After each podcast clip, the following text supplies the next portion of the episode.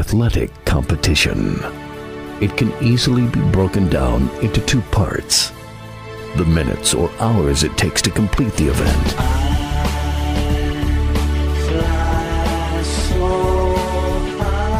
Then weeks, months, and years of joy or heartbreak.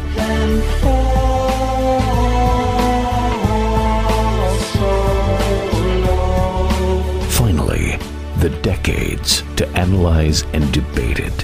From the press box to press row, Donald Ware will break it all down for you with an in depth look at historically black college athletics, as well as the biggest news stories and newsmakers of the day. It's time to talk the talk with those who walk the walk. From the press box to press row, here's your host, Donald Ware.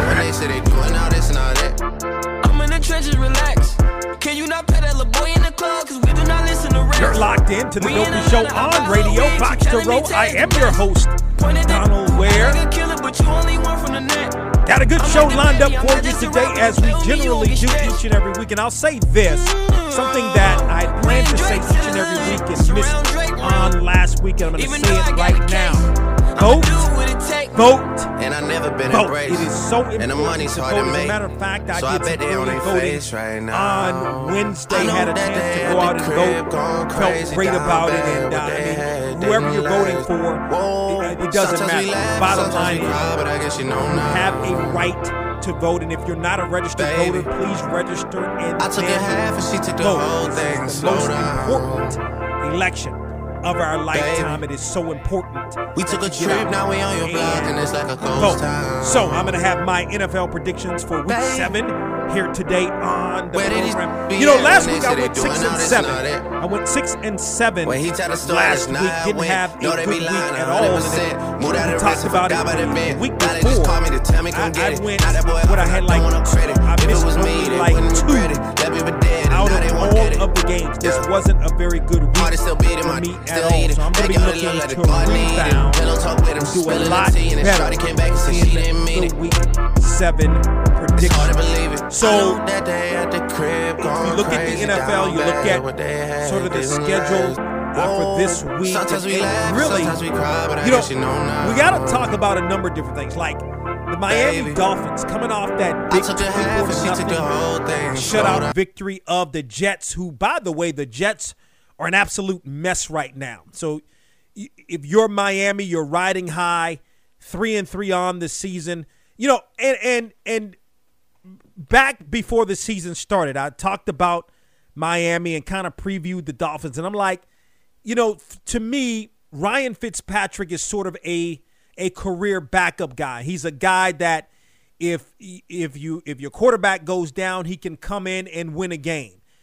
You know, maybe the next week he may win you a game. Maybe the following week he can win you another game. And then after that, the wheels are going to fall off. And that's happened the last couple of years. He's in essence been a backup quarterback that has had to start some games and then ultimately fizzled out. But this time around, it's been different for Ryan Fitzpatrick to the point that the Dolphins are three and three on the season. And, you know, I found it sort of odd last week. Again, you're beating the Jets. Uh, uh, Tua Tagovailoa comes into the game with a little more than two minutes remaining. At that point, the game is well in hand. So I'm wondering, okay, I mean, what's the point in putting him in the game just to essentially hand the football off? Well, he obviously, you know, passed the ball a couple of times. And then on Tuesday, the Dolphins announced that Tagovailoa was going to be the starting quarterback. And I'm thinking to myself, you know, if I, I'm of the philosophy, if it ain't broke, don't fix it. And again, as much as I talked about Fitz, Fitzpatrick being sort of this quarterback that is a guy that, you know, hey, he, he's going to come in, give you a couple of games.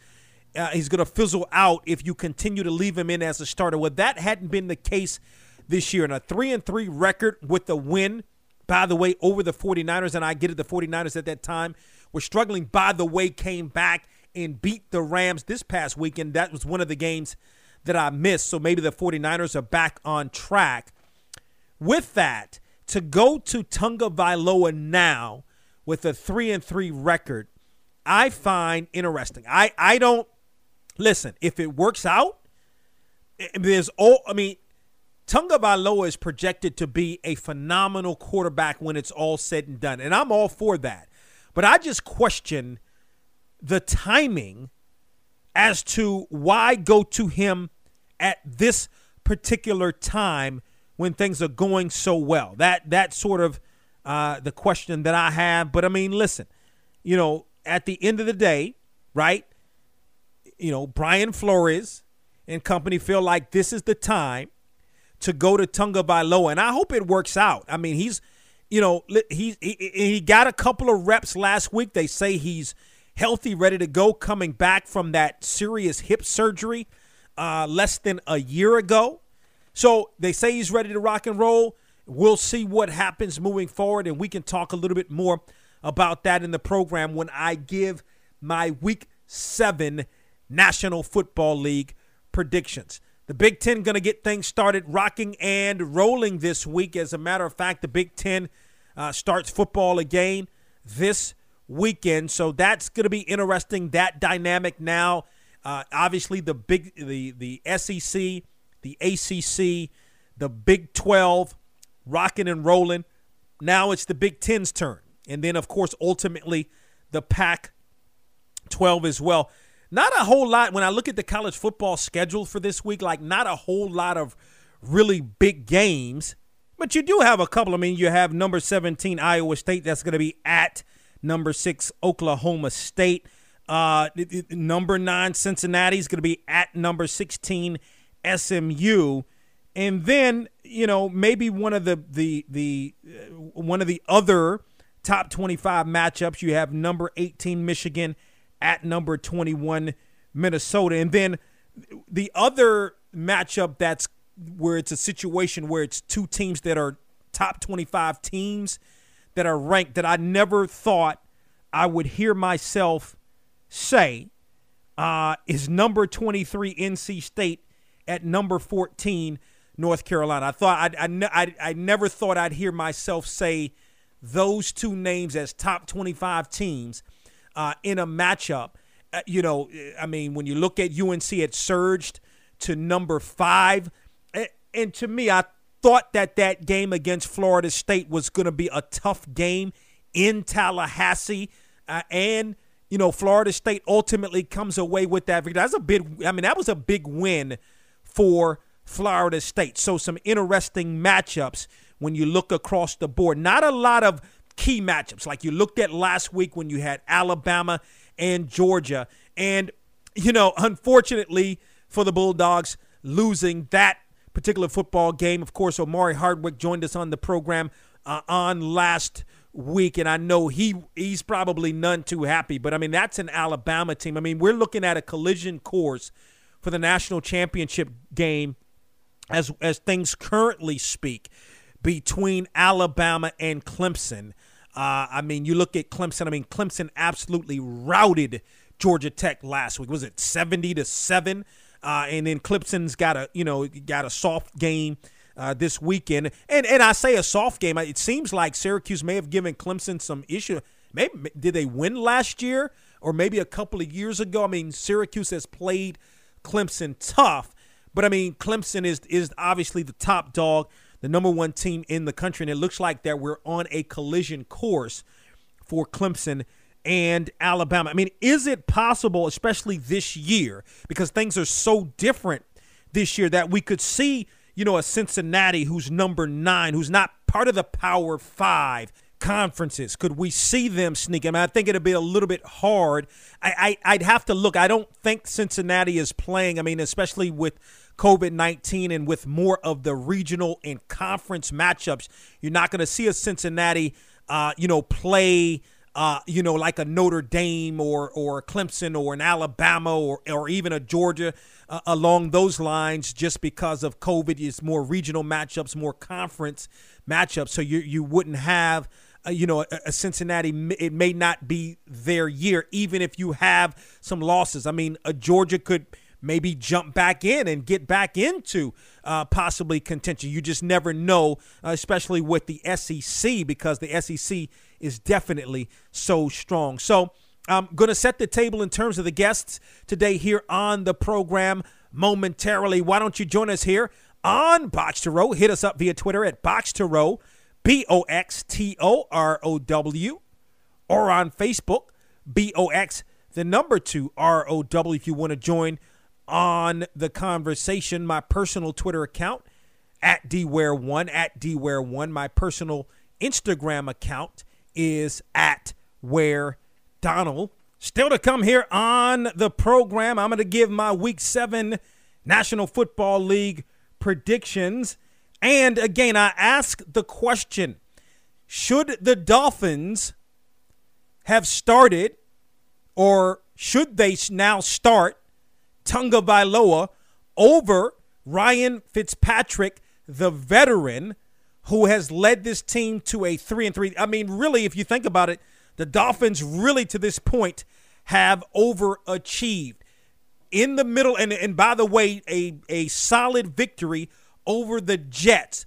Should Tua Tagovailoa be the starter in Miami? Hit me up via Twitter at Box to Row, B O X T O R O W, or on Facebook, B O X, the number two, R O W. Still to come here on the program my week seven NFL predictions. Also, still to come, you know, the MEAC had its virtual media day for men's and women's basketball. Going to talk more about that and some MEAC football still to come as from the press box to press row rolls on.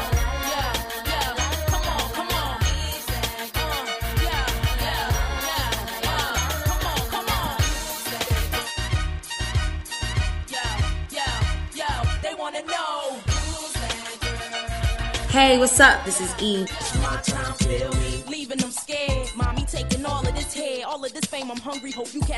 And you're listening to my boy Donald Ware on From the Press Box to Press Row. Made a promise every time I touch the mic to bless them. Used to tease me, now I keep it greasy just to test them. Eve handcuffed, but I don't. The old Renaissance is the new Renaissance, standing on tradition while embracing the spirit of distinction. This is the Harlem Brewing Company. Uniquely crafted beer brewed to deliver a taste, a sound, and a feeling that can only be described in one way Harlem style. So come and take a trip on the A train with our Harlem Sugar Hill Golden Ale and our Harlem Renaissance Wit Beer, the neighborhood original. Sponsored by Harlem Beer Distributing North Carolina. Served in Total Wine all over North Carolina. Fresh Market in North Carolina and Virginia. Weaver Street Market in Raleigh, Durham, Carrboro, and Hillsborough. You can also purchase in Durham at Zweli's, Saltbox, Sam's Bottle Shop, and Bull McCabe's, and in Greensboro at Elm Street Lounge and Cooper's Ale House. Hey, Mommy, what you doing? Just doing some online shopping. Great. While you're at it, can you order an original bag of Marjorie's beef jerky? Of what? An original bag of Marjorie's beef jerky. It's really good, Mommy. Dad let me try some and I ate the entire bag, and I was hoping you could help me replace it before he notices. Why would you eat all of Dad's beef jerky? Mommy, I couldn't help myself. Marjorie's beef jerky is so good, and Daddy says it's good for you. Well, it sounds like we had better buy two bags to avoid this from happening again. Marjorie's Beef Jerky, the best beef jerky on the planet.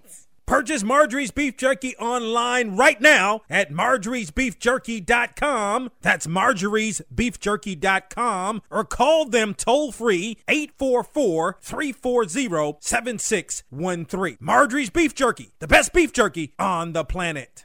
From the press box to press row and box2row.com, your HBCU sports leader.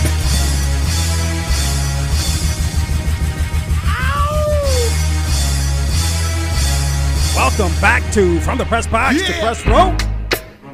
If you want to participate here on the program, hit me up via Twitter at Box to Row, B O X T O R O W, or on Facebook, B O X the number two ROW. In that first segment, talking about a number of different things some National Football League, talking about some college football, not a whole lot of big time matchups coming up this uh, weekend per se. But I do want to say this with respect to not only college football, but, but also basketball as well. So the MEAC released its schedules for both basketball and football on Thursday, and then also had a Zoom media availability, if you will, with the head men's and women's basketball coaches of the 11 institutions of the MEAC. And I want to talk a little bit about that. So let's talk some football here on the program because,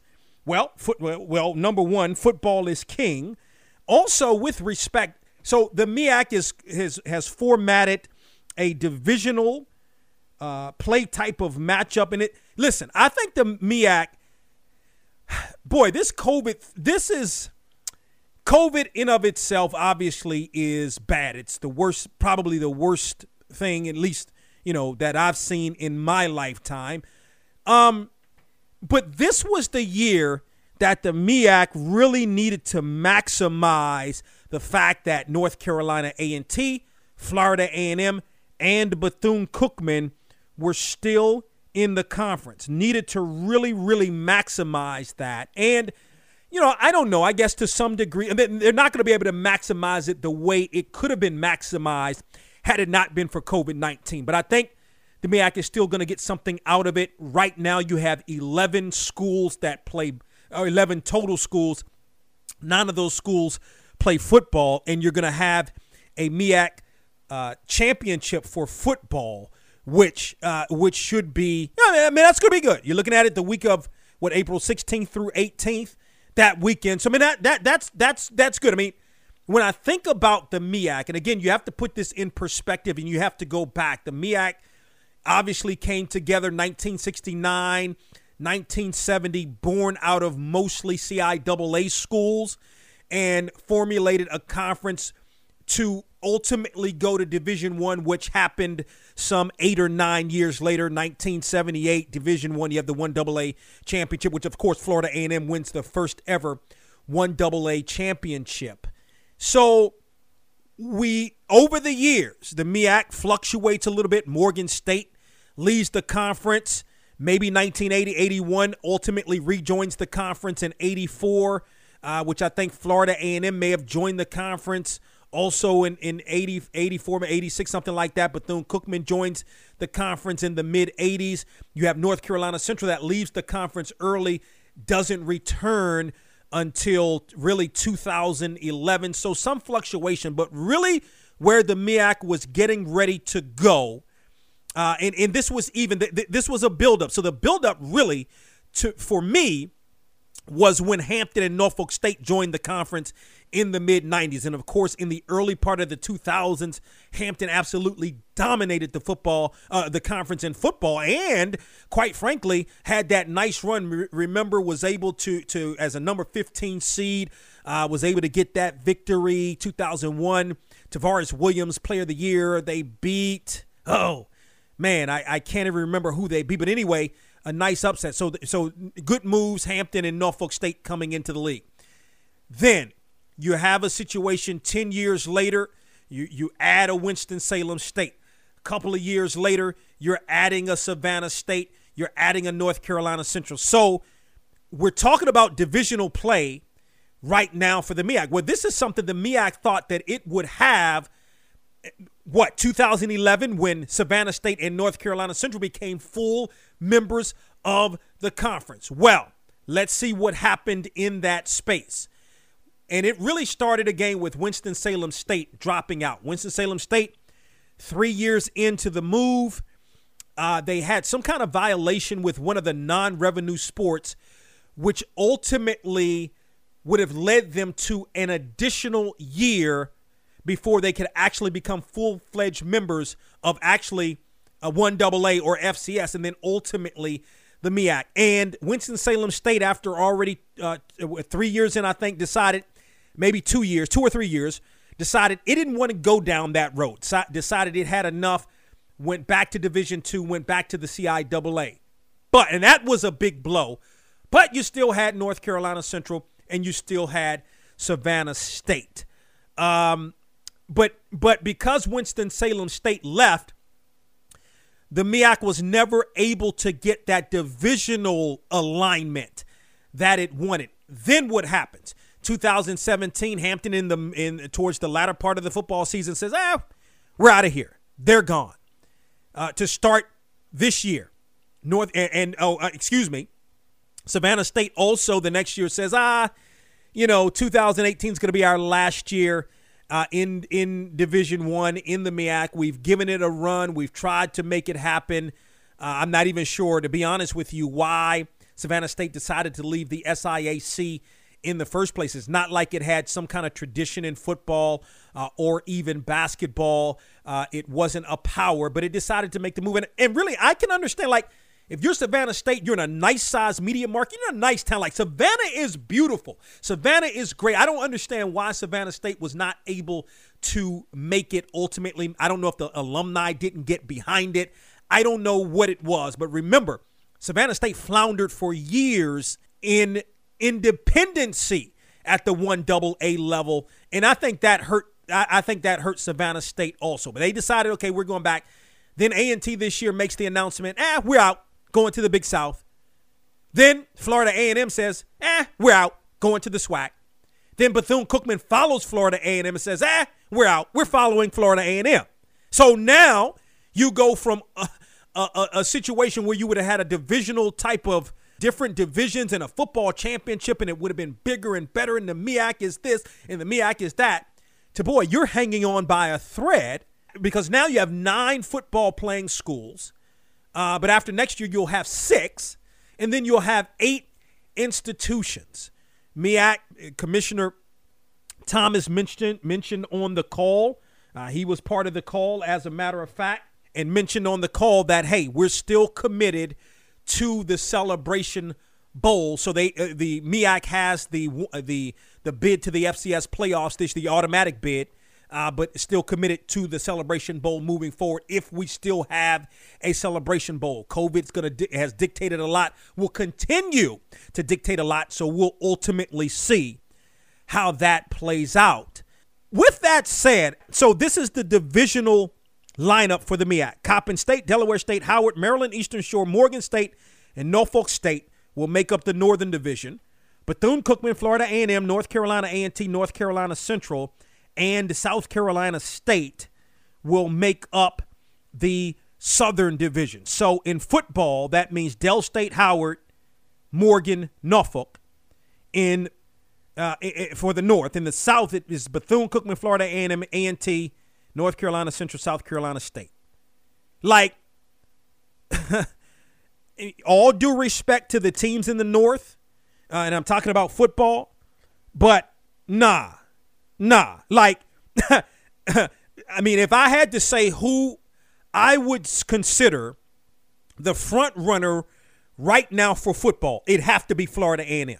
You got a a a a a, a, a uh, transfer Division One quarterback, FBS guy coming in. You got all kinds of weaponry at receiver, offensive line is back, defense promises to be better. I mean, I, I would have to say on paper it's Florida A&M, although A&T is the three-time defending champs. Like A&T is going to be right there, and, and and you know when you have a running back like a Jah-Maine Martin, A&T is going to be different at quarterback uh, this year. That defense is still extremely stout. But if I'm looking at it on paper, I would have to give the edge to Florida A&M, and all the respect to A&T as the three-time defending champs. I get it. Florida A&M beat A&T head-to-head last year, but it's not A&T's fault nor any of the other members' fault that Florida A&M was ineligible for the conference championship. So A&T's the three-time defending champs. That's going to be a bloodbath when that championship game comes out because you're looking at FAMU, A&T, Bethune-Cookman, South Carolina State always in the running, and North Carolina Central is going to be better this year too. Meanwhile, I look at uh, the North. You know, I think Morgan State's going to be better this year. I think they're going to be better than a lot of people think. Remember, Morgan State beat A&T last year. Uh, of course, Tyrone Wheatley, the head coach uh, at Morgan State. I mean, that's, you know, I think they're going to be a lot. I think the Bears are going to be a lot better. Norfolk State is going to be good. Like, Norfolk State is going to be good this year. Howard, you know, I'm not sure. Delaware State, nah, I don't know. So, but you compare that to the teams that I just mentioned in the South, and we're not even getting to see the best matchups. That's neither here nor there. There's going to be a conference championship, and I think that that is, in fact, a beautiful thing. This is the deal, and I'm I'm, I'm going to talk more uh, basketball uh, if we have time. Like if we have time, because we're actually running out of time in this segment. But you have some matches like A and T and Central are going to play twice this year. That's awesome. That's awesome. But in basketball, they're going to play six times this year. That's not awesome. That's not awesome. Matter of fact, divisional play, particularly in the South, you're going to play in basketball six times. You'll play your division teams six times this year. That means um, uh, the, what's the furthest, the most northern team uh, in in the Southern Division? Would that be A and T in Greensboro? It's got to go to Daytona Beach for a basketball game three times this year, men and women. By the way, but on the football side, it's kind of cool. You're going to have some divisional, you know, some some traditional rivalries. I, I hadn't really delved into the schedule that much. I would assume that Florida A&M and Bethune Cookman would play twice this year. I mean, that should be pretty good, cool. And by the way, the MEAC championship game is going to actually be played on April the 17th. So, look, I, you know, uh, yeah, and, and they do. I have had a chance to sneak, uh, take a sneak look at it. So Florida A&M and Bethune Cookman are going to play twice. What does that mean for the Florida Classic? Is it going to be a home and home situation? Uh, we certainly will see. So we're going to talk more about this uh, a little bit later on here on the program. We're going to step aside, take a small pause for the cause, come back with more of From the Press Box to Press Row on the other side. You're listening to From the Press Box to Press Row. That is the voice of Kevin Durant. I'm excited I get to play for them. They support us in everything we do. You know, it's a joy to, you know, go to work and and know that you're gonna be, uh, you know, they're gonna cheer for you as loud as they can, no matter who you're playing. I'm talking about none other than Serena Williams. That was definitely one of the better matches I've ever played. I've had it just like that. You know, it's really focused, just really, you know, excited. He's Chadwick Boseman, and he joins us here on From the Press Box to Press Row. You are, in fact, a graduate. What do you remember most about your days at Howard? Howard is like one of those experiences where you know it's a it's a bubble. You know it's a it's a special moment. Like I had some great teachers Phylicia Rashad was one of my teachers. You know, I just remember being nurtured to respect black writers, black directors, black actors, as well as the classics.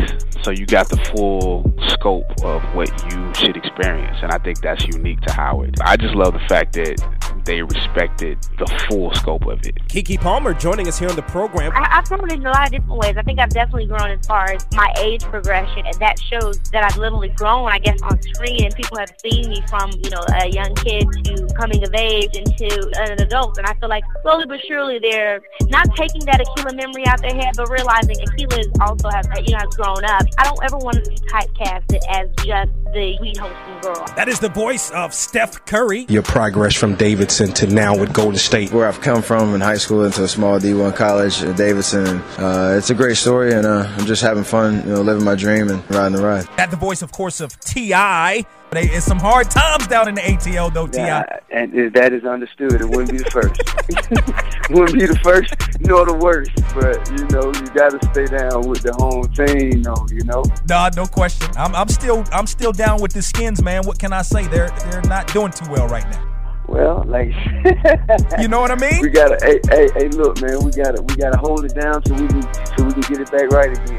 that is the voice of Maria Taylor, ESPN college sports analyst. College Game Day is a show that I grew up watching, a, a show that I've always loved. I knew that when I was um, able to join, I was more than excited. I found out the same week as I turned 30, and it's just something that I never dreamed I would be a part of, but something that I'm so thankful to have under my belt, to have done for an entire season. And, There's nothing like it, honestly. Hello, I'm Joss Stone, and I'm here chatting to Donald on Thunder Press Box to Press Row. Kimber Walker. There's a lot more poise now. You know, um, the game is slowed down, so you know I kind of know what to expect. I've been watching a lot of film on our offense and you know what plays I can make. You know, I'm just trying to make the best plays possible. When I draw a second defender to me, um, I know my job is done. I'm just trying my best to find the open guy. You know, the difference is guys are making shots. That's been the biggest difference. I'm talking about none other than Common. Well, I ended up at Sam just because I wanted to major in business, and Sam, you had the illustrious School of Business. And I mean, I played high school basketball, but at one point my career kind of rounded off because I got injured and I wasn't getting as much playing time, so I became impatient. I went to school first starting off with general studies, then I found out that business was the key. That's what I wanted to do. So I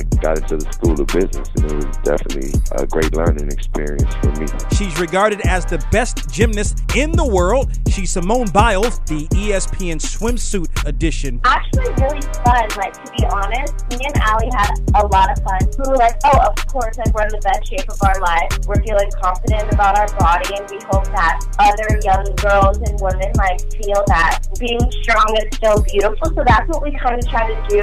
Mine was just like beauty, but also showing muscles. Like I feel like when little girls look at that, they'll think it's okay to have muscles and be beautiful and like sexy at the same time in a good manner. And I think that's what we got across. Hopefully, it was great. Greatest football player to ever play, Jim Brown. Muhammad Ali was a principal person in the country at the time, and he stood up and said that he was not going to the service because it was against his religion. Mm-hmm. Called all the top black athletes together, along with Carl Stokes, the first black mayor of a major city. So Uh, I'm glad you brought that particular incident up. Snoop Dogg is on the mic. Pay attention. Oh man, thank you for having me play in a real way. I mean, I'm so honored. Hillview Football League has done so many wonders. We got over 200 kids that have graduated from high school. We have over 50 kids that have gone to Division One. WWE champion Alexa Bliss. How does one go from being a cheerleader as you were at the Division One level at Akron to being the WWE champion?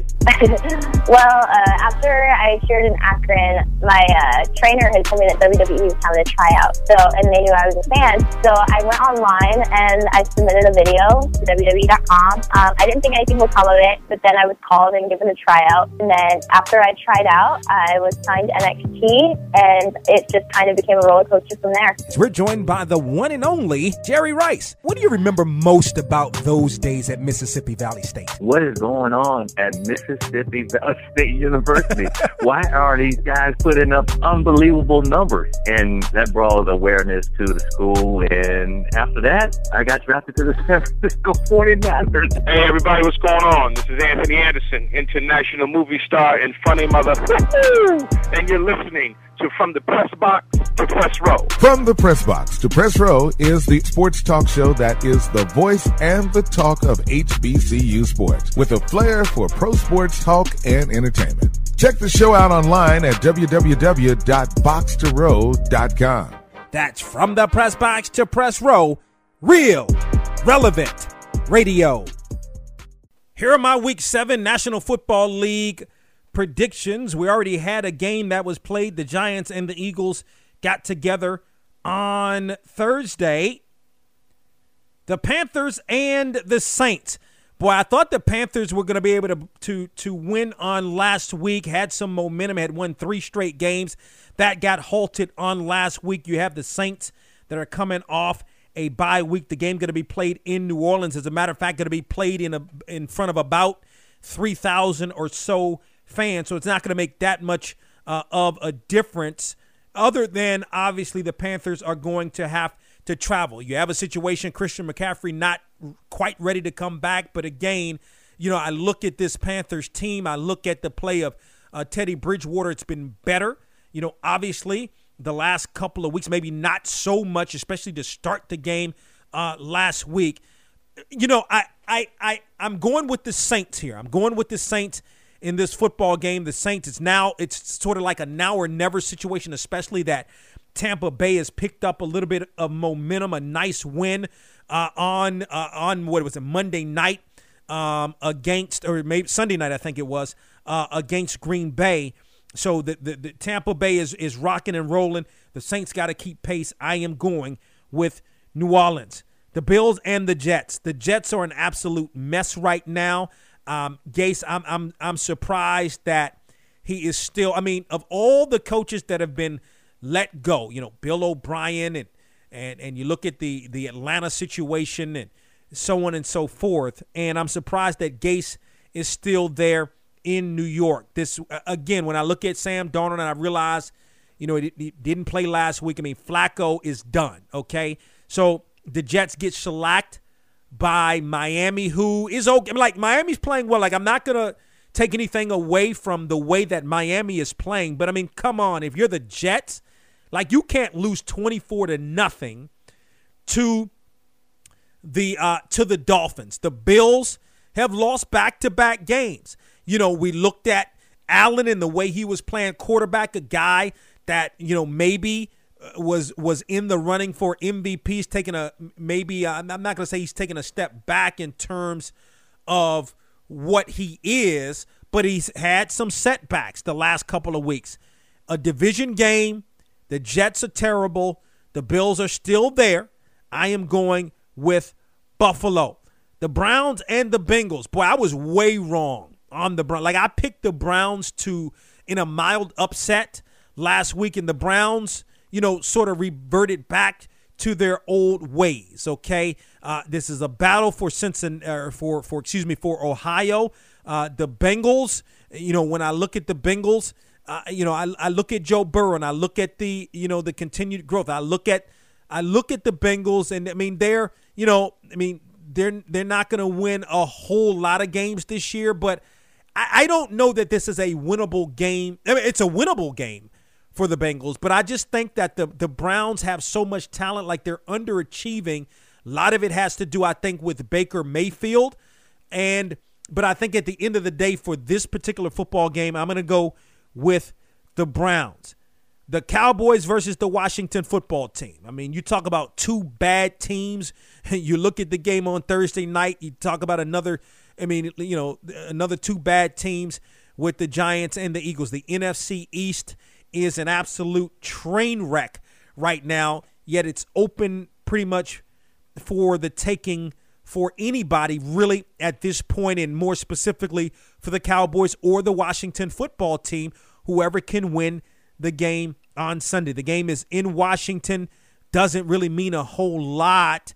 Uh, again, other than the Cowboys have to travel to uh, Washington, but you you take care of those things, you know, certainly in advance. I, I look back to the Washington football team last week, and I look at the loss against the Giants. I mean, many opportunities to win that football game. The Giants, I mean, not a very good team. You know, Daniel Jones, like he he was okay, uh, but again, you look at the Washington football team defense on last week. It was a defense that settled down in the second half, and I mean, ultimately, um, you know, almost you know almost shut them out in, almost shut the Giants down in the second half. Played a lot better. Got a you know got an, an interception there late as the Giants were driving. The Washington football team comes down, scores. I don't understand the two point conversion. Like, if you're Ron Rivera, I mean, you have certain philosophies. I get it, but to me, the game dictates what you do, and in that instance, to me, the Washington football team didn't have doesn't have the personnel or the type of offense to score a two point conversion, especially against a pretty good Giants defense. Second of all, your your defense had played so well. Go into overtime, let your defense put in the work that it's been putting in. Maybe the offense comes around because they were able to score uh, on that last possession. So for for for him to go for two, I mean, it's different. If you're down 20 points, you come all the way back, you're on the road, go for two that makes more sense than going for two in the scenario in which the Washington football team went for two. I look at the Cowboys. Uh, I thought Andy Dalton, like maybe Andy Dalton will be better. Maybe he's trying to get you know used to the offense. Uh, you, you look at players coming out against the coaching staff, at least in reports. It's a mess. It's more of a mess in Dallas than it is even in Washington. Uh, you know, especially in this game, like that's a pick 'em game for me. Clearly, I think the Cowboys are much more talented, but that talent hasn't translated into wins this year, I'm obviously going to go with the Washington football team, the Packers and the Texans. So the Packers had a bit of a setback. Um, I don't think the Packers are playing the opponent, the caliber of the Buccaneers. As a matter of fact, I had picked the Packers to beat the Buccaneers. Obviously, I was wrong there. Uh, the Texans bounce back and then ultimately, you know, lose a game. This is a Texans uh, team that is really struggling uh, right now. And no question about that. I think it's a Packers team that is primed to bounce back. I mean, that's a good Tampa Bay team that Aaron Rodgers and the Packers played. But ultimately, I think the Packers bounce back and the Texans continue to struggle. I've got the Packers in Houston, the Lions and the Falcons. I, I picked the, the Falcons to win last week. I mean, they, you know, the Falcons going up against the Minnesota Vikings, the, the, the train wreck that is uh, and continues uh, uh, uh to be the, the, quarterback situation there uh, in Minnesota. Um, listen, you know, I think the Falcons. I mean, the Falcons are a good team. Like they were just they were underachieving. You know, Raheem Morris. It's a new voice. Come back. You're able to get Kirk Cousins and uh, the Vikings, and I think the Falcons continue on that role. I just don't. You know, the Lions are spotty. Um, I, I, I, I just feel like uh, the Lions are, uh, you know, again, spotty but not good. I think the Falcons are maybe getting ready to go on a roll. You know, the Falcons didn't run the ball and Todd Gurley particularly well, but uh, in the win against the Vikings, but I think they bounced back in the running game. Again, I think, you know, Matt Ryan has been pretty good this year. I like the Falcons in Atlanta. The Titans and the Steelers. Boy, now you talk about a hard game to pick. Um, you know, I picked against the Steelers uh, just because, again, I thought uh, uh, in, in, against the Browns last week because I thought, you know, I think you have to sometimes pick some upsets. I, I thought the Browns were playing well. I was way wrong on that. I mean, the Steelers are playing unbelievably. And, and by the way, they lose Devin Bush, the linebacker we had on the program a couple of weeks ago, to a torn ACL. He's out for the season. I think that makes a little bit of a difference defensively, but not a whole lot. Listen, you look at the Steelers, the Steelers are tremendous. The thing is, can they stop Derrick Henry? Derrick Henry, another 200 yard performance. This is a big man, 6'2. Uh, what is he, 230? I mean, he, he's he's running like a scat. You know, he's, I mean, he is so fast and powerful. He's hard to bring down. He is stoppable again Ryan Tannehill is having a really, really good season. This game is in Nashville. Um, wow. I mean, I'm I, you know, I, I don't want to go against the Steelers. I picked against the Steelers last week and lost. I'm I, I, I'm going to be honest. I think it's you know, this is a pick'em game, and I think I'm going to go. I'm not going to make the same mistake twice in going against the Steelers. I'm going to go with Pittsburgh over the Titans, the Seahawks, and the Cardinals.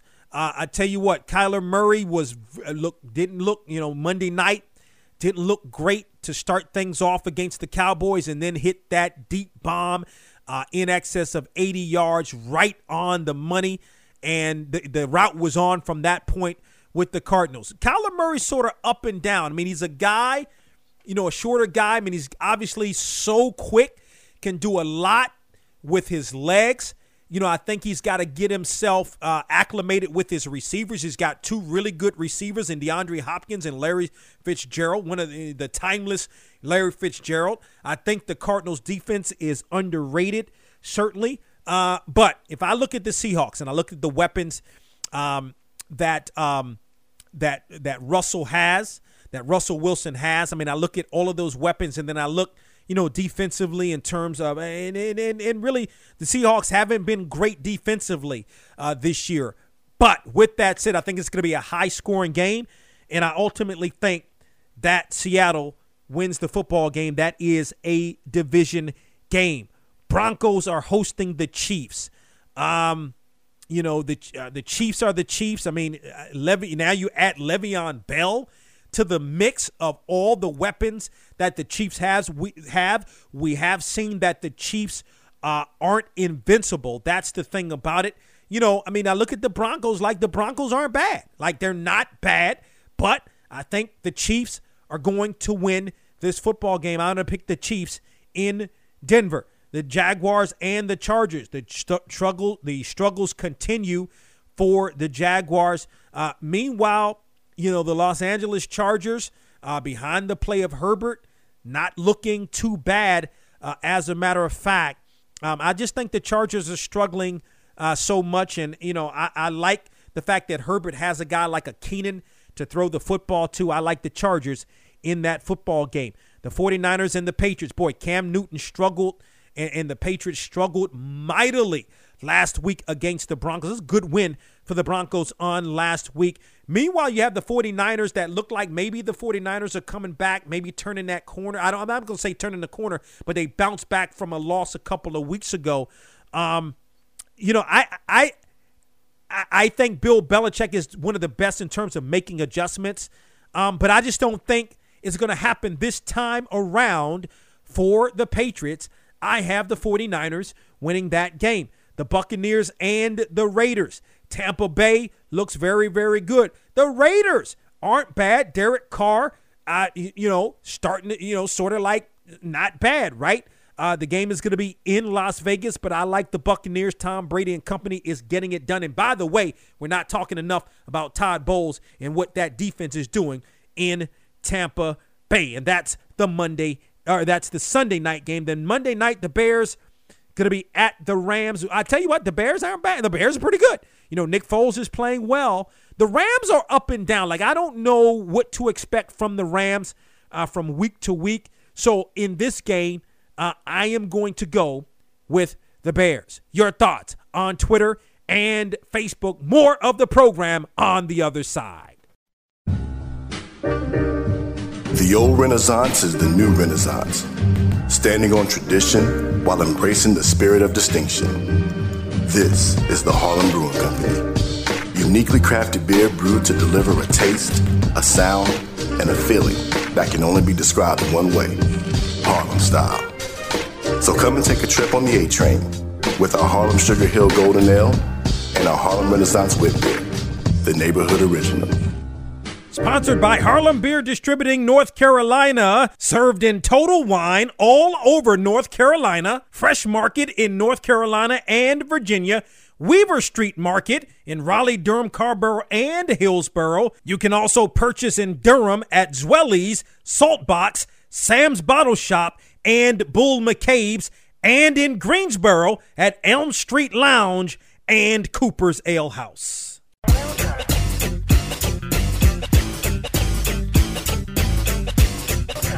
It's Donald Ware from the press box to press row. Getting back to talking some MEAC basketball and football here on From the Press Box to Press Row.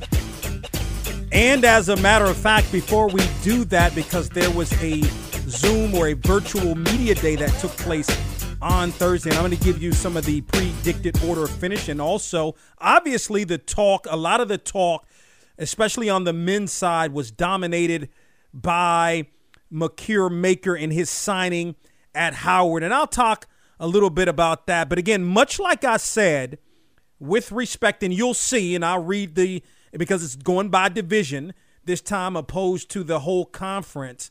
Just like I said uh, about Jackson State and crowning Jackson State the champion because Deion Sanders is the coach. Same way, it's not as much talk on the Howard side. I mean, in in in Kenneth Blakeney, the head coach, emphasize, I couldn't overemphasize the fact that remember, this is a Howard men's basketball program that won four games last year, just four games last year. But they've got some pieces. I mean, the, the Bison has some pieces.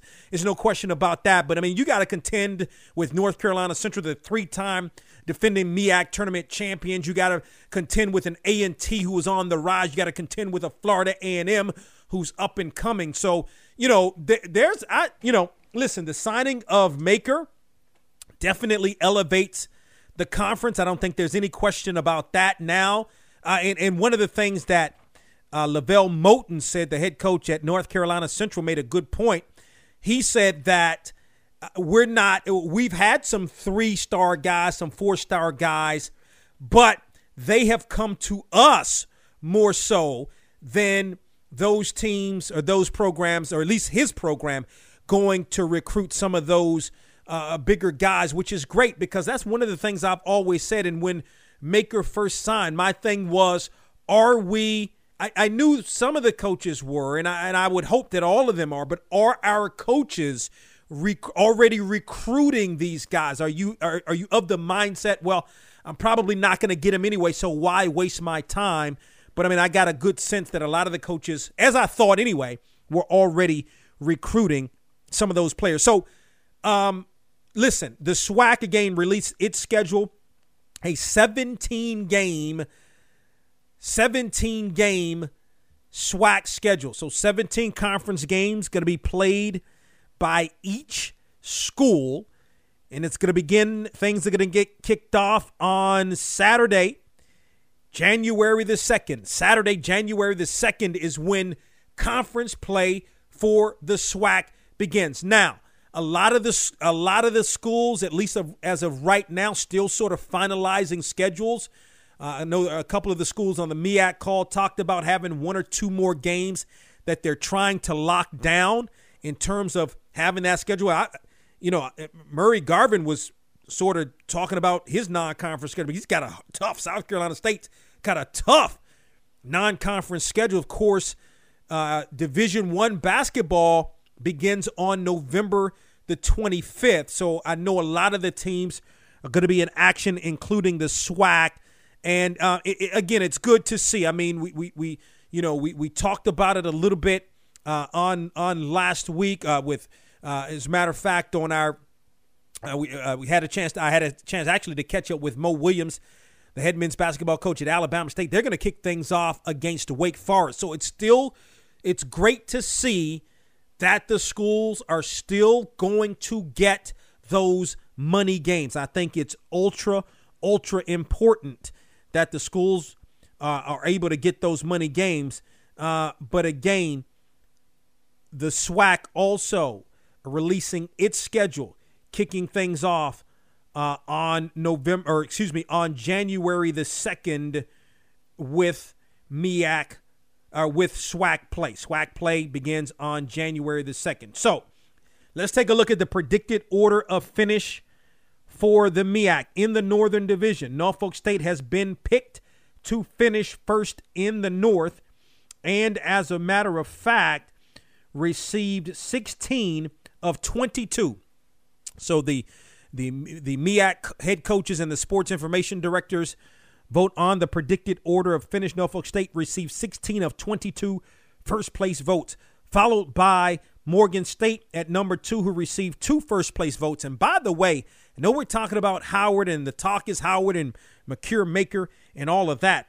Don't sleep on Morgan State this year. Kevin Broadus doing a phenomenal job. Had that, you know, it's had he was a top assistant at Maryland, right? Uh, Big Ten basketball before he took the position at Morgan State. Is an HBCU guy through and through. So let's let's not sleep on the Bears this year. Followed by Howard at number three. Howard received three first place votes. And, you know, again, Blakeney tried to temper expectations by saying, listen, we're flattered. We're surprised a little bit. You know, maybe not. I mean, he's saying that, but I mean, I mean, it, it, it's inevitable, especially that Maker hasn't played it, and as as Blakeney put it, has not played a college basketball game yet. He was a first team preseason All MEAC selection, so Coach Blakeney trying to temper expectations at Hampton, but I think he's going to build a good. Pro, uh, uh, excuse me, at Howard. Excuse me, at Howard. I think he's going to build a good program there. The Bison picked to finish number three, followed by Coppin State, one first place vote at number four, Delaware State at number five, and Maryland Eastern Shore bringing up the rear. You know, I had a chance to to to see Maryland Eastern Shore. Matter of fact, I had a chance to see most of the teams. I had a chance to see Norfolk. I didn't see Morgan. The only team in the MEAC, two teams I didn't see in the MEAC last year uh, were Morgan State and Coppin. So all of the other teams play. Uh, Delaware State didn't see Delaware State either Um, I don't think I did, but Maryland Eastern Shore don't sleep on the Hawks. Then in the Southern Division, North Carolina Central picked to finish first, received 11 of 22 first place votes, followed by North Carolina A&T picked to finish second, who received nine of the 22 first place votes. So that was pretty, I mean, that's pretty close. And you're talking about the difference between the two teams of one point, just a one point difference.